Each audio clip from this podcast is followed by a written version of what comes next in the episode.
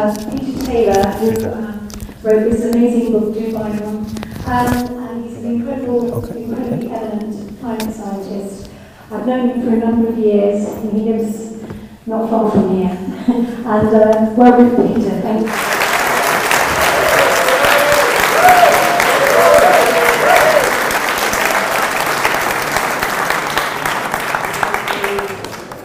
Thank you. So I'm local. This is my town. And um, I thought I would dress up today to, uh, because I, I've got this kind of split personality. Um, there are many people here who know me as a, I hang out with dancers, musicians, shamans. And, um, and that's where I feel comfortable. But I have this other personality, which is actually a serious scientist. And this is my serious scientist suit. So I, I thought I would explain why um, I can talk to you about climate. Um, because I'm, I'm a general ecologist. I have a couple of degrees from Oxford University. And I spent twenty, thirty years as an environmental scientist. And environmentalists are getting a bit of a bad press these days because, we all know why, um, but without them, I mean, we, we were very active in the seventies and eighties. The Nuclear Non-Proliferation Treaty, um, the Test Ban Treaty. I worked with the scientists who fought for that. Uh, organic farming, that was unheard of. My research group in Oxford was the first Uh, scientific group that took it seriously, and we did a comparative study of organic and conventional farming, first of its kind.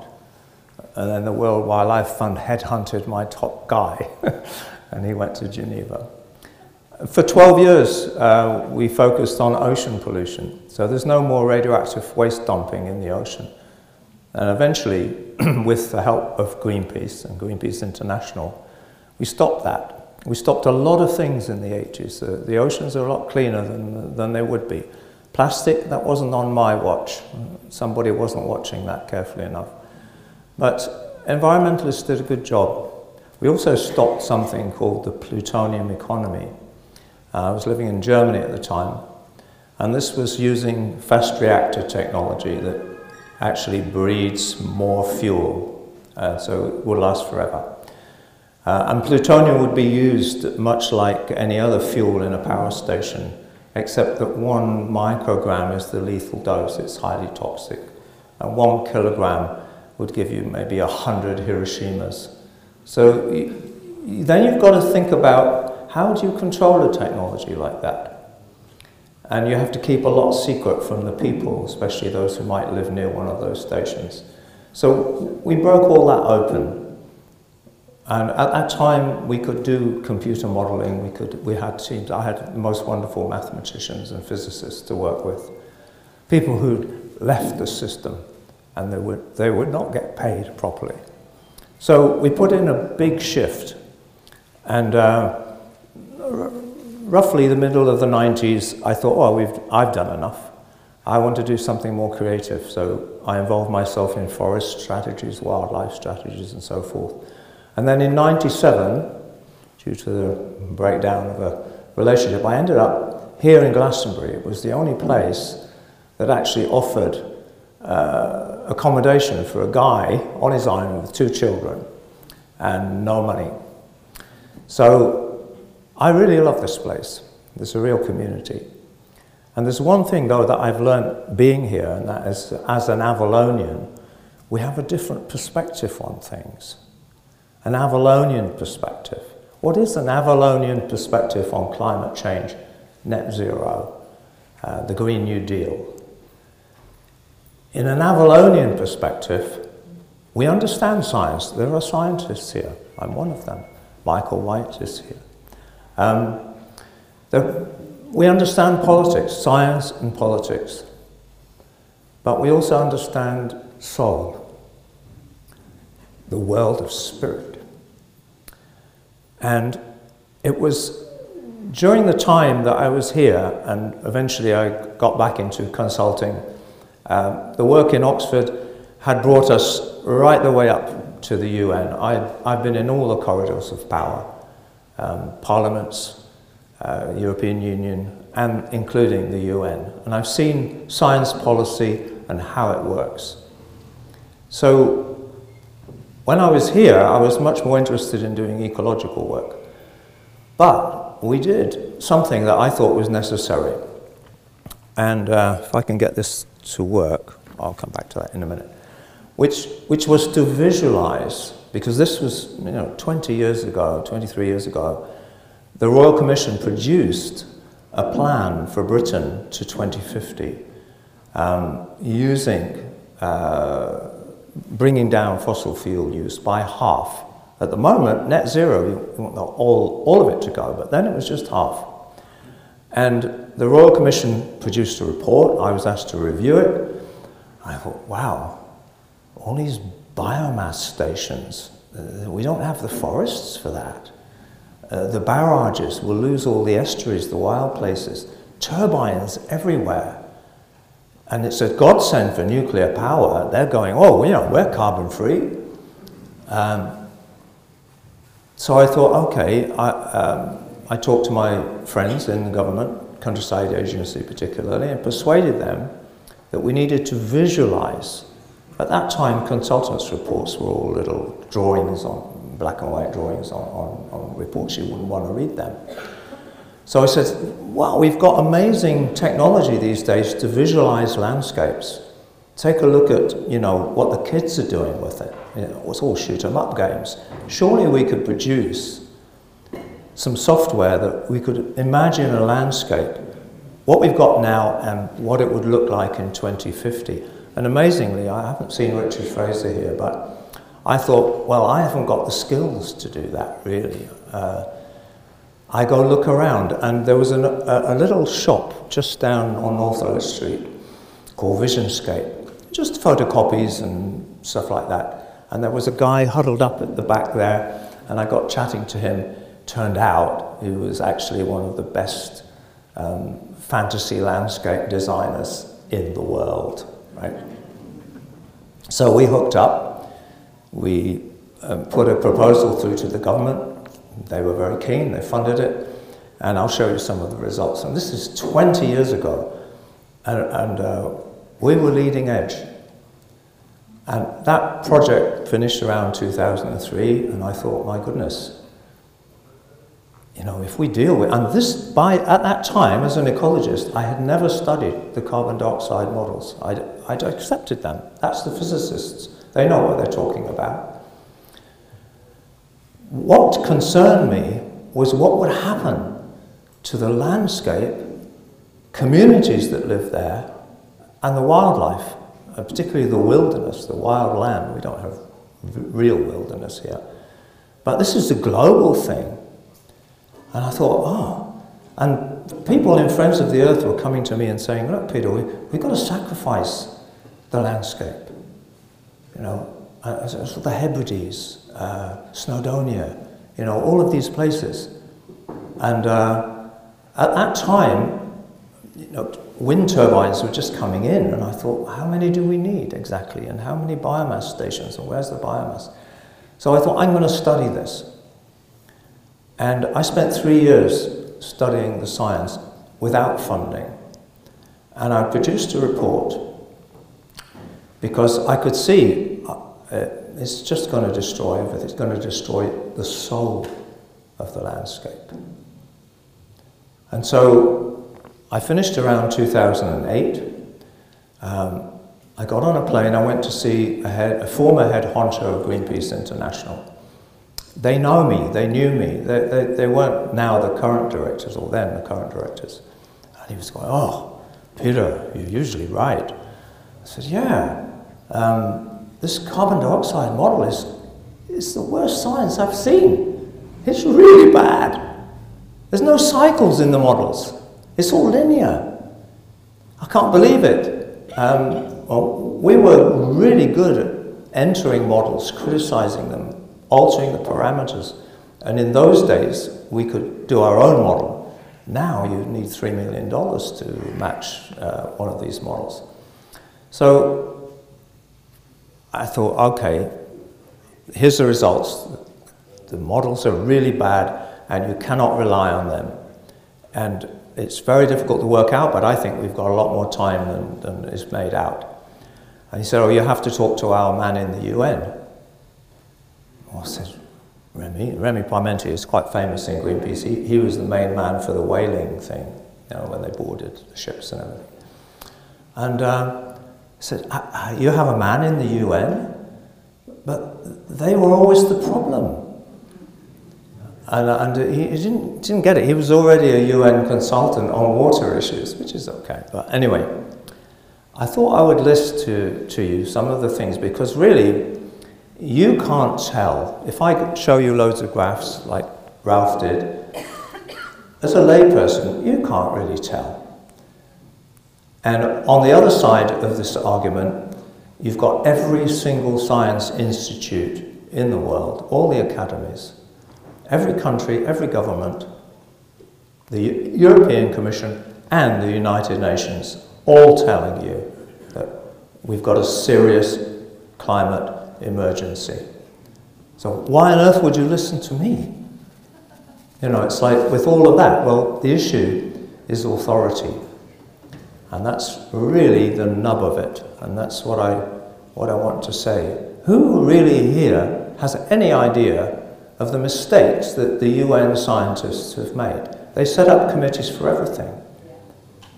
Do you remember a time when they used to x-ray pregnant women? Anybody?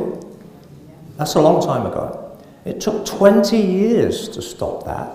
There was a special U N committee, and they defended the practice. Our models say it shouldn't have any effect. One single scientist, uh, uh, Doctor Alice Stewart, got the data. Well, here's my data. Those women who've been x-rayed have more leukemia in their children. She was vilified. She was blocked everywhere. They tried to stop her publishing. That's when you saw the dark side of science.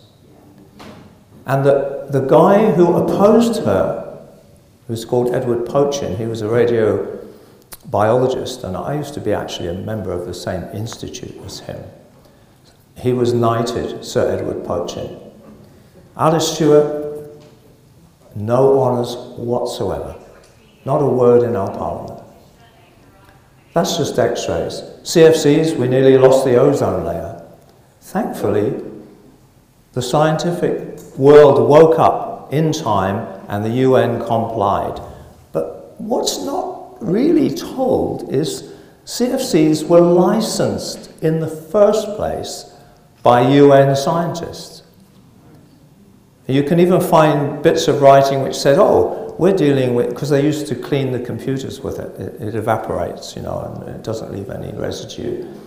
And uh, this is the least toxic substance known to mankind, was the C F Cs when they were licensed for total, absolute, uncontrolled disposal. That was the U N. My particular area of expertise was controlling discharges and dumping. The U N licensed all of that. They licensed P C Bs, which you can now find that toxic substance in virtually every whale, every dolphin, every seal. And it's an immunosuppressant, so they get more disease. It's a gender bender, which they only discovered much more later, and it's a carcinogen. So now, you're not allowed to dispose it just anywhere, but they licensed it. And we still had to battle and say, look, certain substances that you think are harmless, they're uh, fabricated, they're not natural, and they persist in the environment, you should not do it. We fought, I would say, ten years to get clean production technology, stop the discharges, all of that. So I saw within that process how science works, the opposition, the people on the committees, particularly that committee uh, to do with radiation. Um, and I also saw some very brave people, men and women, professors within the academic world, risk their careers to stand up including a good friend of mine. So get a bit.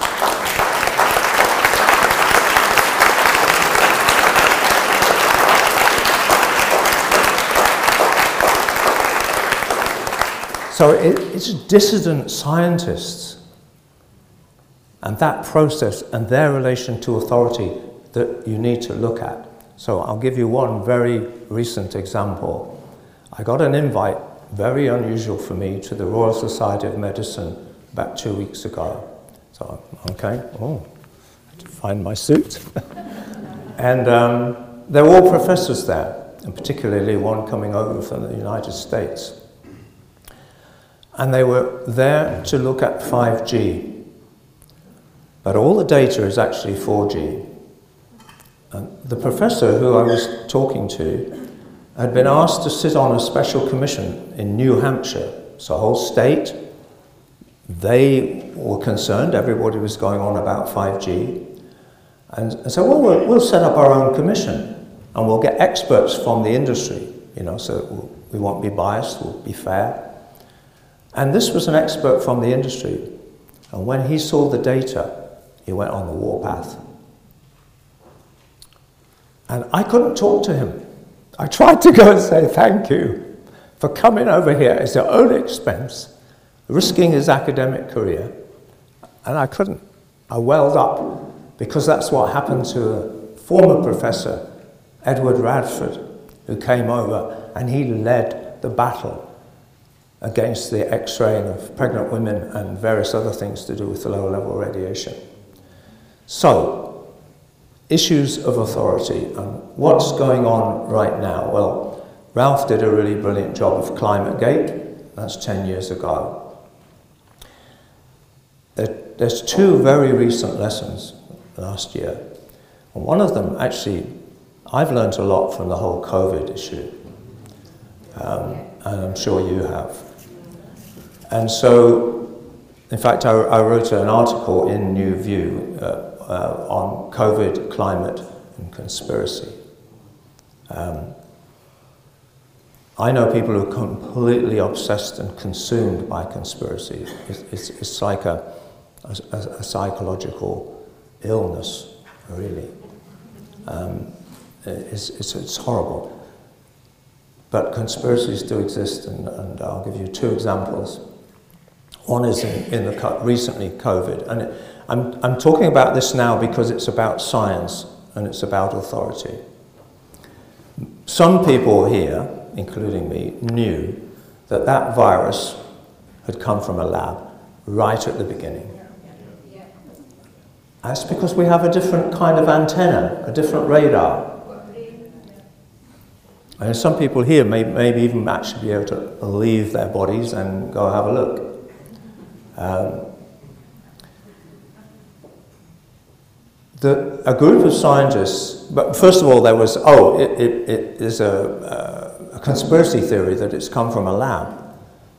A group of scientists got together and wrote a paper in Nature, the top scientific journal. twelve leading virologists, all professors. It's absolutely implausible. We've seen the codes, we've looked at the, the R N A and everything. It, it's not come from a lab. Quash the conspiracy theory. And of course, all the governments listen to that. It's Nature and so forth. Very recently, I, I actually wrote to all the party leaders and all the editors of all the newspapers. And I said, Um, one particular thing I wanted, and I asked the Prime Minister, I didn't get a reply to any of this. Ask the intelligence services what they know. What are they advising you? Well, I didn't get very far, except that a former head of M I six joined with a virology professor. And they did a paper saying, we think it could be coming from a lab. They got it through, not in the highest uh, journals, as long as they took out any reference to China. So that, that paper was very, very influential. Now, in the United States, the United States Congress has subpoenaed all of the emails from that group of scientists. and also their uh, intelligence services, all the email traffic. And there you see it. These scientists talking to each other and saying, we've got to quash this conspiracy theory, you know, it's, a, it's quite likely that it came from a lab. Half of the people who signed that paper thought it did come from a lab. But we must not allow that to get out because it's not good for science. Pharmaceuticals, by the way, are the biggest investment opportunity on the planet today. And it's not good for our relations with China, and I'll come to that uh, in a minute. That's how science operates. I was asking a question uh, maybe three or four months ago. Uh, I was trying to get a paper through the system. Um, over the last ten years, I've been working with a professor in the States, one of the ones who took the risks in the past in relation to ocean stuff. And there's a whole story about how I got together with him, and we've produced four or five papers. And I should be referring to one in a minute, which is very important. But I'm just losing my track here a little bit. Um, That climate issue that we were talking about, the, the hockey stick, that reappeared in the latest I P C C report. The sixth report was published in twenty twenty-one. And I'm, I'm aghast because it was heavily criticized when they first tried it on in two thousand one. It was called the hockey stick controversy. It was called Hide the Decline. There are There are books about it. So it's like, how come it's back? And the world's paleoclimatologists who know about cycles are not standing up and going, hey. And then uh, my friend at Exeter University sent me a copy of a paper, and it was twenty-two paleoclimatologists, experts in cycles, people who cannot be ignored, saying we're really disgusted, in scientific language, with what's been happening with this resurrection of the hockey stick. And then they spell it out. The I P C C is biased. It selects the scientists for its committees. It selects the papers that it refers to, and it simply ignores a whole tranche of science. So luckily, when I was writing my paper, I didn't have to say that. I'm nobody. These guys are saying it. It cannot be ignored. So the upside of this is that science is beginning to move. And before, in the seventies and the eighties, the U N admitted its fault of dilute and disperse for any toxic material. The ocean can take it. And we've got loads of monitoring labs, and we've got loads of scientists working on it. And we said, look at all the things that have gone wrong. We need the precautionary principle. We need clean production technology that doesn't produce these toxics. Open up a clean production center, which they did. And then they even asked me to come in and help them redraft the legislation so that there wouldn't be any loopholes. So that is possible. And in twenty nineteen, as a result of our work with the U S professor who's really distinguished uh, and very competent scientist, Uh, we were invited to present, and I went over to Prague, it's a major conference, and um, presented our work. And I thought, oh, nobody's going to listen. But they actually said, would you do the keynote, please? I thought, wow, okay. And there was there the U N's top modeler. And I pinned him down in front of the conference as, uh, and you know, what you're saying or what I'm saying completely at, at loggerheads. They don't agree. And he said, yeah, we, we don't do cycles very well. I, why don't you tell the public that? And then we had lunch, and he said, come to Princeton. Come talk to us. Then COVID came.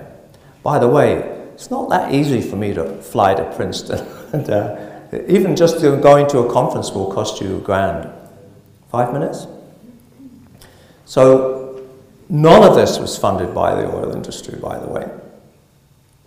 Most of the critical scientists I know really struggle for funding. and there's certainly no, no oil industry money. Something that that um, film you saw talked about um, Al Gore and uh, what's happening there with the I P C C, carbon credits, the whole deal. It's massive. It's absolutely massive. And China is the key. The Kyoto Protocol, which I have a professor friend in the States who actually helped to draft it, it got China special permission to, to go through the roof with its carbon emissions. Meanwhile, the West gets constrained. Uh, you don't have to be an economist to know that there's a massive flow of industrial production to China. Why? No environmental regulations. Most of the population live in cell blocks, imprisoned, social credit systems, surveillance, massive surveillance. No spirituality is allowed. Something like Tai Chi or Falun Gong, they're on you. That's necessary for the global financial system to operate.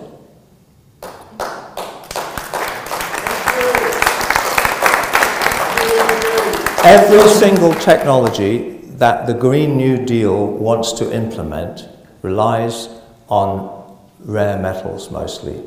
Lithium's not so rare, but it takes a lot to mine it. China holds the monopoly in every single one. Not only that, it builds a lot of the turbines, it builds a lot of the solar panels, it builds eighty-five percent of the electric vehicles. That is where the jobs and the money is going, and this whole mesmer of climate emergency uh, is allowing that. It's, it's fueling that. It's not a racial issue, it's a human issue, and it's a greed issue. Yes, it's a, it's a total, it's a, an issue of, of soul. Really clear, that it's not about the Chinese, it's about greed and capitalism and neoliberalism. I agree. Yeah, yeah. In fact, I, I use the word China, but actually, what is China? It was transformed by the Hong Kong and, Bank, and Shanghai Banking Corporation in ninety-one, and what was a communist country, not that it was a very nice one, what was a communist country suddenly became capitalist. It opened up to massive uh, investment. The investment flow to China prior to COVID was two hundred billion. A year. Post-COVID, four hundred billion. So, I, I just want to end with a, a, little, a little graphic, because we, we, we struggled to get this. Uh, um, the, the Kogi tribe in, in Colombia, these are their mamas, these are their shamans. And the message of the Kogi, which was in nineteen ninety, and it influenced a lot of us, wake up little brothers. It's all about the right relationship to the land. I don't know how to get this to advance. Oh, there we go. Right relationship to the land. Um, net zero is global, as, um, as we saw, all the governments have signed up for it. Now, we've exhausted our hydro reserves. We couldn't build much more. This is planned hydro. In wild places where indigenous peoples live. That's a hydro dam in uh, Brazil. You can hardly see the people, they're so small. Indigenous people live there, and you know how they're treated. This is Southeast Europe, the last areas of wild rivers, many national parks. Those are landscape sacrifice dots, um, hydro dams primarily. In Colombia, the indigenous people are protected and the primary forest is protected, but the people in between who are not indigenous and the kind of mixed race and so forth, and they live like peasants, four hundred thousand acres were cleared for British biofuels. and it now has one of the biggest displaced persons uh, problem in the world.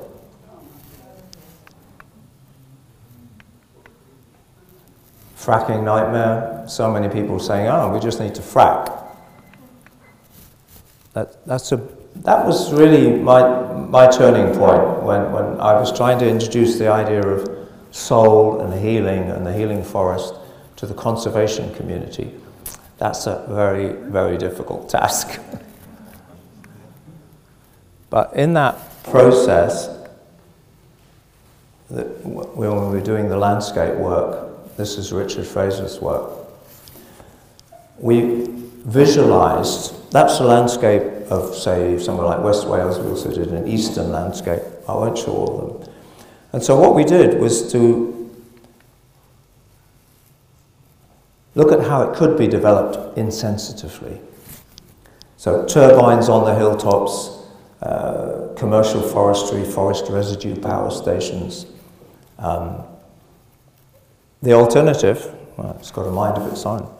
The alternative, sensitive development, low profile power. There's actually a power station there. Turbines not on the tops of the hills, all, all kinds of things where you could take care. And one of the elements of that was get the turbines out to sea, much more space and you can't see them and so forth. And actually the government listened.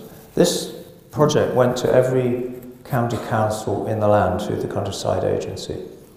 And it, it could have gone further as a tool for each community. We could even do that here. Each community to map what it has in the way of its landscape, its biodiversity, its communities, and just see what it can actually fit in, what the technologies are, what are their consequences, what are the supply lines, where's it coming from? At the moment, we are offshoring the soil damage. You go up to Cadbury Hill and you look at Somerset, there's not a turbine. Um, we're offshoring that to the communities in China that are having to build and do this, have been moved off their land into cell blocks. So what's the answer? And I have to say, it's not easy. It's, it's not easy at all. We have to uh, change our lifestyles. But most of you have already done that. And if the rest of Britain lived my kind of lifestyle, which is pretty yogic, the economy would collapse. There'd be millions of people unemployed. There'd be riots on the streets. So I'm, I'm stumped, to be honest. I don't think science has the answer. What, I, what I'm working on is how can we be resilient? Because the, the, as, as Ralph pointed out, and anyone who's seen the figures knows, it, it, it's a fantasy. It can't work. It's going to collapse. The whole thing is unstable. And so how do we as human beings stabilize ourselves? And we have got to get away from this emergency, fear-based, uh, manipulative world that's trying to do what it's doing. And I'll end on one note because I, I, I really feel strongly about this. The American professor showed a graph of um, carcinogenic damage and distance from a telephone tower, mobile telephone tower. And it didn't get down to normal until you were five hundred meters away. In the church, there's a tower. And fifty meters away, there's children playing every single day.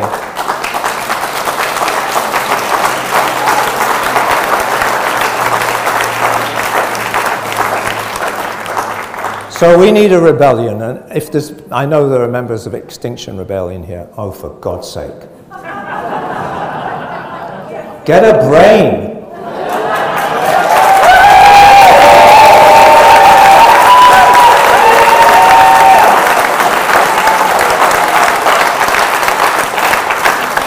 There is a real ecological and spiritual emergency on this planet. I'm an ecologist, it's real. But climate is not the issue. There is time, there is time. And Extinction Rebellion needs to refocus. We need that energy of the young people, but please, don't fill them with fear. Bravo.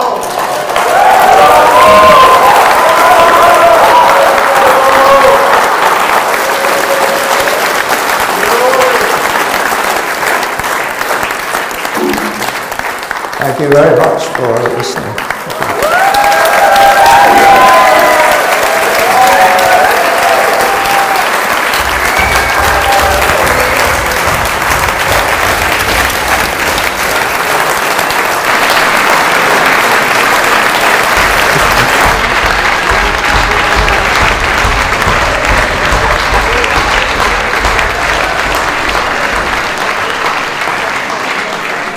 Peter, thank you so very much. That was um, an amazingly heartfelt um, presentation, and thank you so much. That was incredible.